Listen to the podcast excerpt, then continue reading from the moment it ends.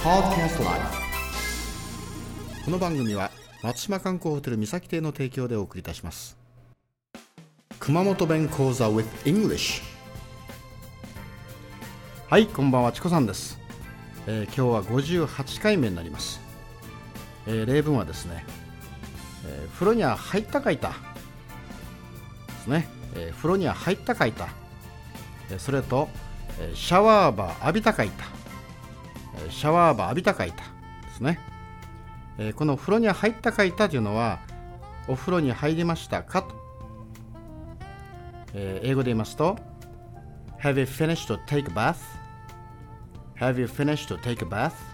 ですね、えーシャワーバー浴びたかいたこれはシャワーを浴びましたかということになります Have you finished to take a shower? ですね Have you finished to take a shower? はいおさらいしましょう。えー風呂には入ったかいた、えーお風呂には入りましたかと。Have you finished to take a bath?